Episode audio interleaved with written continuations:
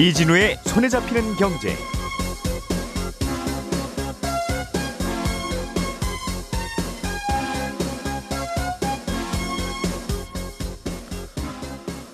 안녕하십니까 이진우입니다. 어제 KT 인터넷 서비스가 먹통이 되는 일이 있었죠. 대략 1시간 정도 KT 가입자들이 인터넷 사용을 못했었는데 특히 장사하시는 분들의 피해가 컸던 것 같습니다. 이런 경우에 피해 보상 어떻게 되는지 잠시 후에 알아보겠습니다. 애플이 온라인 동영상 서비스 애플 TV 플러스를 다음 주 목요일부터 국내에서 시작합니다. 넷플릭스와 디즈니 플러스에 이어서 애플까지 국내에 어, 진출을 하게 되는 것인데 소비자들에게는 볼거리가 많아지니까 좋을 것 같지만 앞으로 온라인 동영상 서비스 시장에는 또 다양한 변화가 있을 것 같습니다. 알아보겠습니다. 신용카드 발급이 어려운 최저 신용자들이 이용할 수 있는 햇살론 카드라는 게 내일 출시됩니다. 어떤 것인지 이 내용도 들여다보죠. 10월 26일 화요일 손에 잡히는 경제 광고 잠깐 듣고 시작하겠습니다. 우리가 알던 사실 그 너머를 날카롭게 들여다봅니다. 평일 아침 7시 5분 김종배의 시선 집중.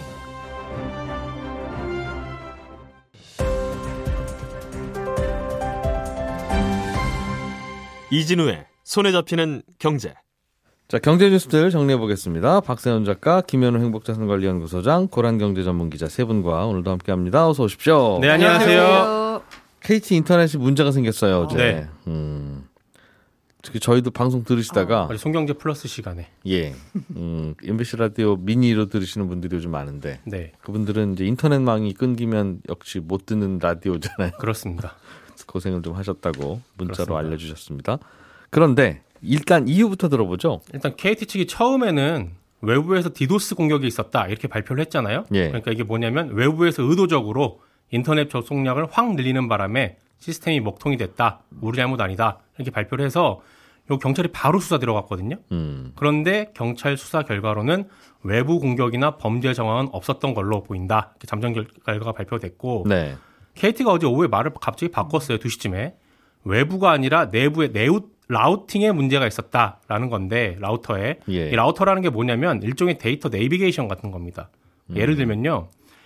저희 청취자가 인터넷에서 손에 잡히는 경제 홈페이지를 검색해서 접근을 하- 하려면 예. KT 쪽에 저기요 제가 지금 손경제로 접속을 합니다. 이 정보를 홍- 손경제 홈페이지 쪽에 좀 전해주세요라고 하면 KT 쪽이 예, 오케이 자 보자 보자 그러면 어느 경로로 이 정보를 전해주면 빠르려나 이렇게 살펴보고 음. 오케이 이 경로로 해주자 라고 그런 설정을 해주는 게 라우터거든요. 그러니까 고객이 어떤 홈페이지에 접속할 때 어떤 길이 제일 빠른지를 임의로 정해주는 거. 그렇습니다. 고속도로로 치면 도로 안내하는 시스템. 예, 근데 이 시스템에 오류가 생기는 바람에 차들이 엉뚱한 곳으로 갔거나 음. 아니면 특정 도로로 차들이 갑자기 몰려버린 겁니다. 예, 그러면 그 도로만 막히는 게 아니라 다른 도로에게들도 영향을 주게 되거든요. 음, 심하면 어제처럼 이 인터넷 서비스가 중단될 수도 있는 겁니다. 예, 근데 이게 잘못된 게 외부 해킹인지 내부 관리 부족인지 요거는 조금 더 따져봐야 되고요. 음. 진짜로 이게 문제인지 아닌지 사실 아직까지는 알 수 없어요. 일단 뭐. KT 쪽에선 이게 문제인 것 같습니다라고 발표를 했거든요. 예, 뭐 이유야 여러 가지 있을 수도 있고 그 책임 소재는 좀 더 조사를 해봐야 되겠습니다만 네,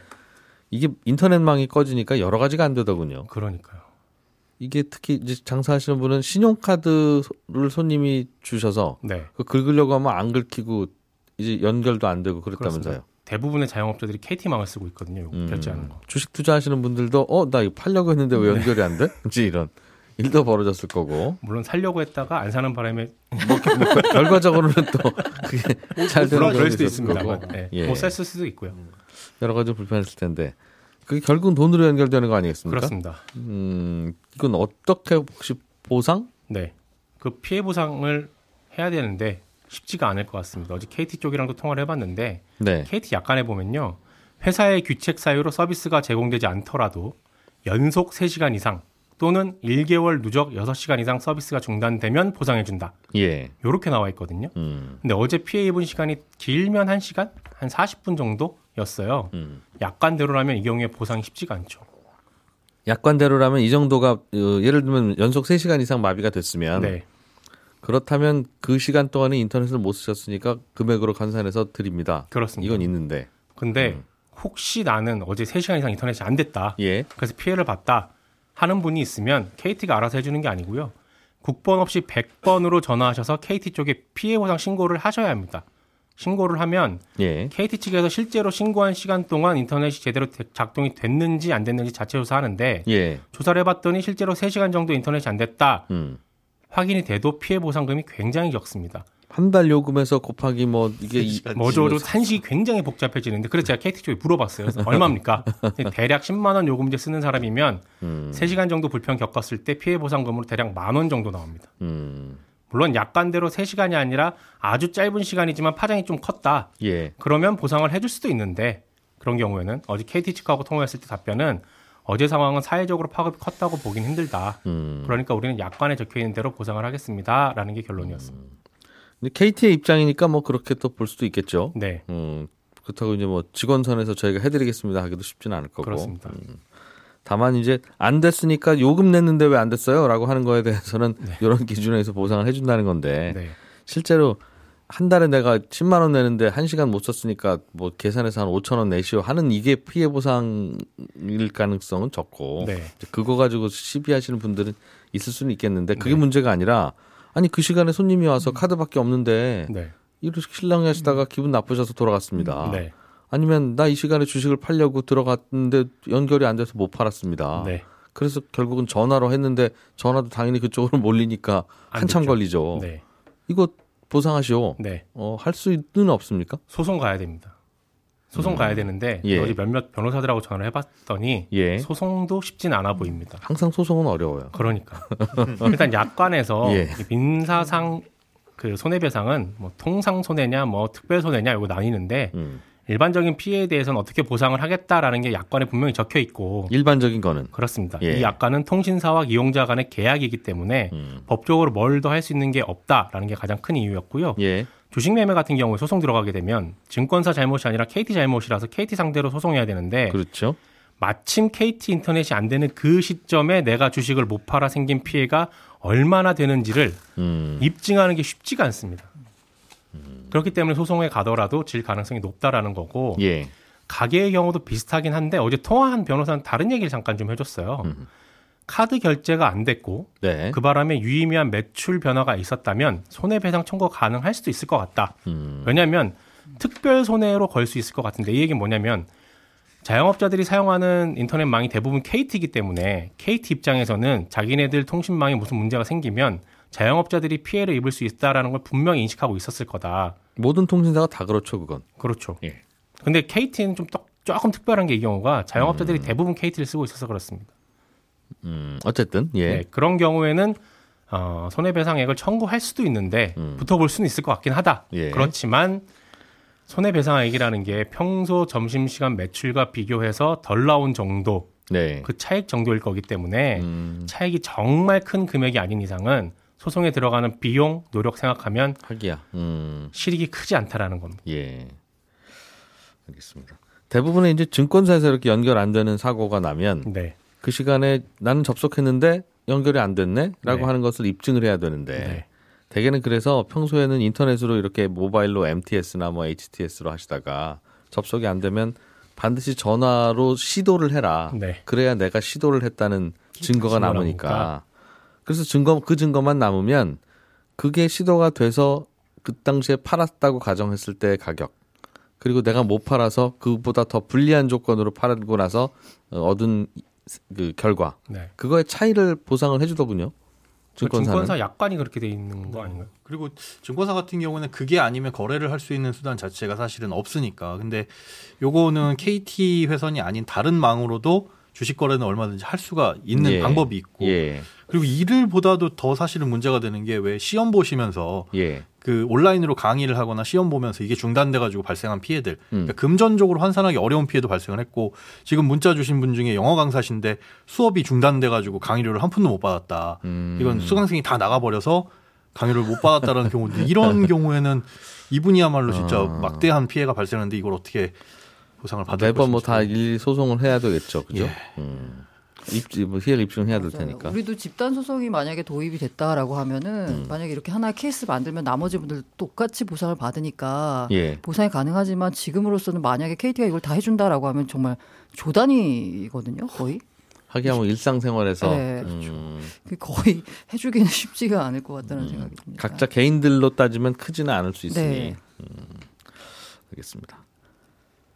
예전에 뭐 화재가 났을 때 있었죠. 2018년 서울, 11월 서울. 아현동 근처에 뭐 네. 통신구에 화재가 나서 그때도 인터넷망이 마비가 됐었는데 네. 혹시 그때는 피해 보상 해달라고 한 분들 내지는 피해 보상 사례가 없었습니까? 그때는 고객들 같은 경우는 1개월 요금 감면해줬고요. 예, 피해 입은 소상공인에게는 장애 발생 기간에 따라서 최소 40만 원, 음. 121, 예. 최대 120만 원, 일주일 이상인 경우. 이건 이제 며칠씩 지급했습니다. 그, 마, 맞아요. 뭐꽤 길게 거니까. 그때는. 네. 음, 알겠습니다. 고란 기자님, 네. 애플 TV가 국내로 진출한다는 소식이 있는데 애플 TV는 뭐예요? 저도 지금 처음 봤는데요. 예. 이게 사실 4일날 선보입니다. 다음 예. 달 4일이에요. 예. 근데 디즈니 플러스 얘기는 많이 들어보셨죠? 예. 애플 TV 플러스? 이건 잘 못 들어봤는데 음, 디즈니 플러스가 12일 선보이거든요. 예, 그래서 제가 느낌에는 선수를 친 거 아닌가. 우리가 음. 먼저 딱 발표를 해야지 뭔가 관심을 많이 끌 테니까요. 그 애플 TV 플러스 같은 경우에는 오리지널 콘텐츠만 제공하는 영상 구독 서비스입니다. 그러니까 뭐 디즈니 플러스나 아니면 넷플릭스 보면은 오리지널 콘텐츠도 있지만 사실 콘텐츠의 절대량을 확보를 위해서 기존에 나왔던 걸 그냥 틀어주는 경우가 더 많잖아요. 방송국에서 뭐 사온다든가. 네, 맞습니다. 예, 예, 예. 아직도 넷플릭스에서 그 all time 가장 많이 팔리는 거는 프렌즈라고 해요. 어. 그 나온 지 지금 몇십 년이 된. 네. 음, 그건 넷플릭스가 제작한 것도 네, 아니고. 아니고 음. 그냥 사와가지고. 근데 여기 그 애플 TV 플러스는 오리지널 콘텐츠만 제공한다라고 합니다. 애플이 만든 것만. 맞아요. 어. 그래서 이거는 이른바 애플 제국을 건설하기 위한 약간 야심이 보이는 콘텐츠 예. 강화 중에 하나인데요. 음. 아이폰, 아이패드 등 애플 기기에서 당연히 볼 수 있고요. 삼성전자, LG전자의 일부 스마트 TV에서 볼 수 있습니다. 음. 강점은 뭐냐라고 하면 싸요. 구독료가 월 6,500원. 최대 6명까지 이용 가능합니다. 디즈니 플러스가 좀 싼 가격을 내세웠는데 그 가격이 바로 월 9,900원이거든요. 예. 4명까지. 예. 이거보다 더 싼 거예요. 게다가 지난달 1일 이후에 애플 기기를 샀다라고 하면요. 3개월 동안 무료로 이용할 수 있습니다. 음. 여기에다 제가 애플 제국을 만든다라는 말씀 드렸잖아요. 네. 이 컨텐츠 말고 그 애플 TV 플러스 말고 뮤직 그다음에 아케이드 이게 게임 예. 그다음에 클라우드 이거 등 애플의 모든 구독 서비스를 이용할 수 있는 애플 원 요금제를 함께 나- 내놨는데 음. 개인 요금제가 월 14,900원. 14,900원만 내면 내면 애플의 모든 구독 서비스를 다 이용할 수 있는 거예요. 그 음. 가상 하드 cloud도 이용할 수 네, 있고 맞습니다. 음악도 이용할 수 음, 있고. 게임도 할 수 있고요. 음. 원 원가가 별로 안 드나 봐요. 한꺼번에. 이게 일단 예. 들여만 놓으면 음. 그 다음부터는 거의 제로. 빠져나갈 수 어, 없을 네, 것이다. 네. 알겠습니다. 이 애플 TV가 SK 브로드밴드하고 제휴를 했던데 네. 어떻게 서로 그럼 도움을 주고 받는 거예요? 이게 참 아이러니하게도 어제 KT가 요즘 통신사들은 통신으로는 먹고 살지 않습니다. 그 외 여러 가지를 다른 걸 해야지 먹고 살 수 있거든요. 네. 그런데 어제 통신의 중요성에 대해서 다시 한번 음. 되새기는 그 계기가 됐는데 KT 인터넷망. 네네. 예. 그래서 이제 역시나 그 네, 일단 LG U 플러스 같은 경우에는요 넷플릭스와 제휴했어요. 이게 왜냐하면 3이잖아요, 3이. 예. 그러니까 이걸 어떻게 역전을 해보려고 넷플릭스와 손을 잡고서 했는데 정말로 재미를 봤습니다. 그리고 이번에 디즈니 플러스가 상륙하는데도 한국 파트너로 선정이 됐어요. 서로 협력을 한다는 게 맞습니다. 서로 뭘 어떻게 해주는 거예요? 일단 넷플릭스 같은 경우에는 음. 이게 넷플릭스가 만약에 그 셋톱박스가 제공이 되지 않으면 TV에서 볼 수가 없잖아요. 그- OTT가 over the top이잖아요. 예. 그게 TV 위에 올라가는 셋톱 박스를 의미하는 거였잖아요. 음, 그러니까 인터넷으로 연결해야 넷플릭스 네, 서비스를. 볼 수 있으니까 그러니까 컴퓨터나 노트북, 네네. 스마트폰만 가능하죠. 음, 넷플릭스가 이제 그 사람들한테 서비스를 할 때는 그 LG U 플러스 망 그걸 끼고서 이제 서비스가 가능한 거고 LG U 플러스는 자 우리 오시면 음. 아 물론 넷플릭스를 컴퓨터로도 볼 수 있어요. 이- 화면이 좀 작잖아요. 예. TV로 보고 싶으면 자 우리 망을 이용하시면 음. 넷플릭스 볼 수 있습니다. 메뉴에다가 넷플릭스를 맞아요. 넣어주는군요, 넣어놔요. 그냥. 네네. 그러니까 LG U 플러스 실제로 고객들이 많이 늘었어요. 아, 인터넷 저 TV가 아니더라도 음. 네네. 가능하다 그래서 네. 그러, 그러고 이제 이제 디즈니 플러스도 역시나 LG U 플러스가 손을 잡았거든요. 예. KT 역시나 디즈니 플러스와 곧 제휴할 것으로 예상이 되고 있습니다. 음흠. 여기서 하나 빠진 곳이 바로 SK 브로드밴드, SK 계열사요. 예. 여기는 지금 손을 잡은 곳이 없어요. 여기가 좀 애매한 게 뭐냐면 그 이게 그 지금 넷플릭스 놓쳤고 디즈니 플러스 놓쳤잖아요. 예. 그럼 이제 가입자들이 SK 브로드밴드 써봐야 넷플릭스도 못 보고 디즈니 플러스도 못 보네. 라고 해서 나갈 수가 있잖아요. 사실은 SK 거 보라고 만드는 건데 그러니까 보여주고 싶지 않겠죠. 어, 맞아요. 그래서 이게 그 SK의 일단 계열사의 SK텔레콤 측에서는 자기들 플랫폼 밀고 있습니다. 웨이브라고요. 예, 그거 그러니까- 보시라고. 예, 예. 좀 약간 소극적이에요. 근데 여기에다가 이게 사실 보면은 뭐 그 역전 카드가 마땅히 없습니다. 그러니까 음. 어딘가는 손을 잡아야 되는데 저기 그래서- 웨이브 쪽 눈치가 보이고 하다 보니까 음. 이제 애플 플러스와 손을 잡은 거고요. 예. 게다가 이 SK 브로드밴드가 넷플릭스랑은 사실 좀 손잡기가 어려운 이유가 지금 망사용료 가지고 소송 벌이고 있거든요. 음, 근데 이 와중에 넷플릭스한테 자 우리한테도 들어오지라고 말하는 게좀 예. 모양새가 우습잖아요. 그러니까 아마 이쪽 애플 플러스, TV 플러스와 손을 잡지 않았나라는 예상입니다. 그렇군요. 그래서 여기는 SK 쪽 그 인터넷 케이블 TV, 인터넷 TV 쓰시는 분은 네, 어, 그 안에 메뉴가 생긴다 이제. 네 맞습니다. 그 만약에 애플 TV 플러스 보고 싶으면 애플, 아, 애플 TV라는 셋톱 박스를 사야 돼요. 아, 이게 20만 원 좀 넘습니다. 이거는 그냥 인터넷으로 애플TV.com 뭐 이렇게 치면 나오는 게 아닌가 그건 봐요. 애플 기기에선 돼요. 그것도 애플 기기에서만 돼요? 아니 근데 만약에 아니 일부 삼성전자, LG전자 스마트 TV에서 되는데 이걸 보려면 셋톱 박스가 있어야 돼. 애플 TV라는 셋톱 박스가 있고 예. 애플 TV 플러스는 서비스예요. 근데 그러니까- 애플 TV라는 셋톱 박스를 만약에 SK 브로드밴드 인터넷망을 쓰면 그게 셋톱 박스잖아요. 질문은 네. 넷플릭스를 보려면 네. 컴퓨터만 있으면 되잖아요. 넷플릭스 셋톱 박스가 필요 없잖아요. 아니죠. 컴퓨터에서는 가능하죠. 그렇죠. 네. 애플 TV 플러스도 컴퓨터에서는 가능한 거죠? 아 컴퓨터에서는 아니고 애플 기기에서. 그게 무슨 네. 넷플릭스는 집에 컴퓨터 있으면 볼수 있죠. 음, 네. 애플 TV든 집에 컴퓨터 있어도 못 봐요. 아, 네. 컴퓨터로 보는 게 아니라 애플 기기가 있어야 되는 거예요. 아 애플 애플 에서 나오는 PC나 네네네. 애플 휴대폰이나 네네. 안드로이드 휴대폰으로도 못 본다는 뜻이네요. 안드로이드 네. 참 제가 그- 제가 알기로는 안 되는 걸로 어, 알고 있는데 요건 그- 좀더 확인해 보겠습니다. 네네. 알겠습니다. 김현우 소장님, 네. 햇살론 카드가 뭡니까? 어, 저신용자, 저소득자들 같은 경우에 신용카드, 일반 신용카드를 발급을 못 받기 때문에 예. 할부 서비스라든지 뭐 신용카드 포인트 적립 이런 이용을 못 하잖아요. 그래서 음. 그분들을 위해서 특별히 발급해 주는 카드다. 그런데 저신용, 저소득자이다 보니까 연체를 방지하기 위해서 일정 요건을 좀 충족을 해야 되고, 예. 아, 그 금액, 이 한도도 200만 원 이내로 어, 결정이 됩니다. 음. 아, 다만 이제 서비스가 일부 제한되는 게 있는데 카드론이나 현금 서비스 같은 건 안 되고요. 할부도 최대 6개월까지만 가능하고 음. 리볼빙이나 해외 결제 불가능 그리고 어, 유흥업종이나 사행업종에서도 사용이 좀 불가능합니다.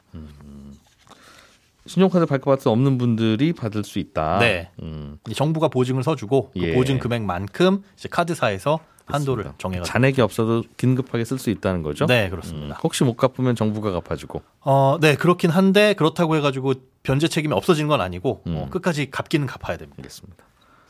누구나 발급받을 수 있는 건 아닐 것 같고. 예, 그렇진 않습니다. 대상이 있을 것 같은데요. 네. 세 가지 요건을 충족해야 되는데요. 예. 소득, 신용, 그리고 신용 관련 교육 이수.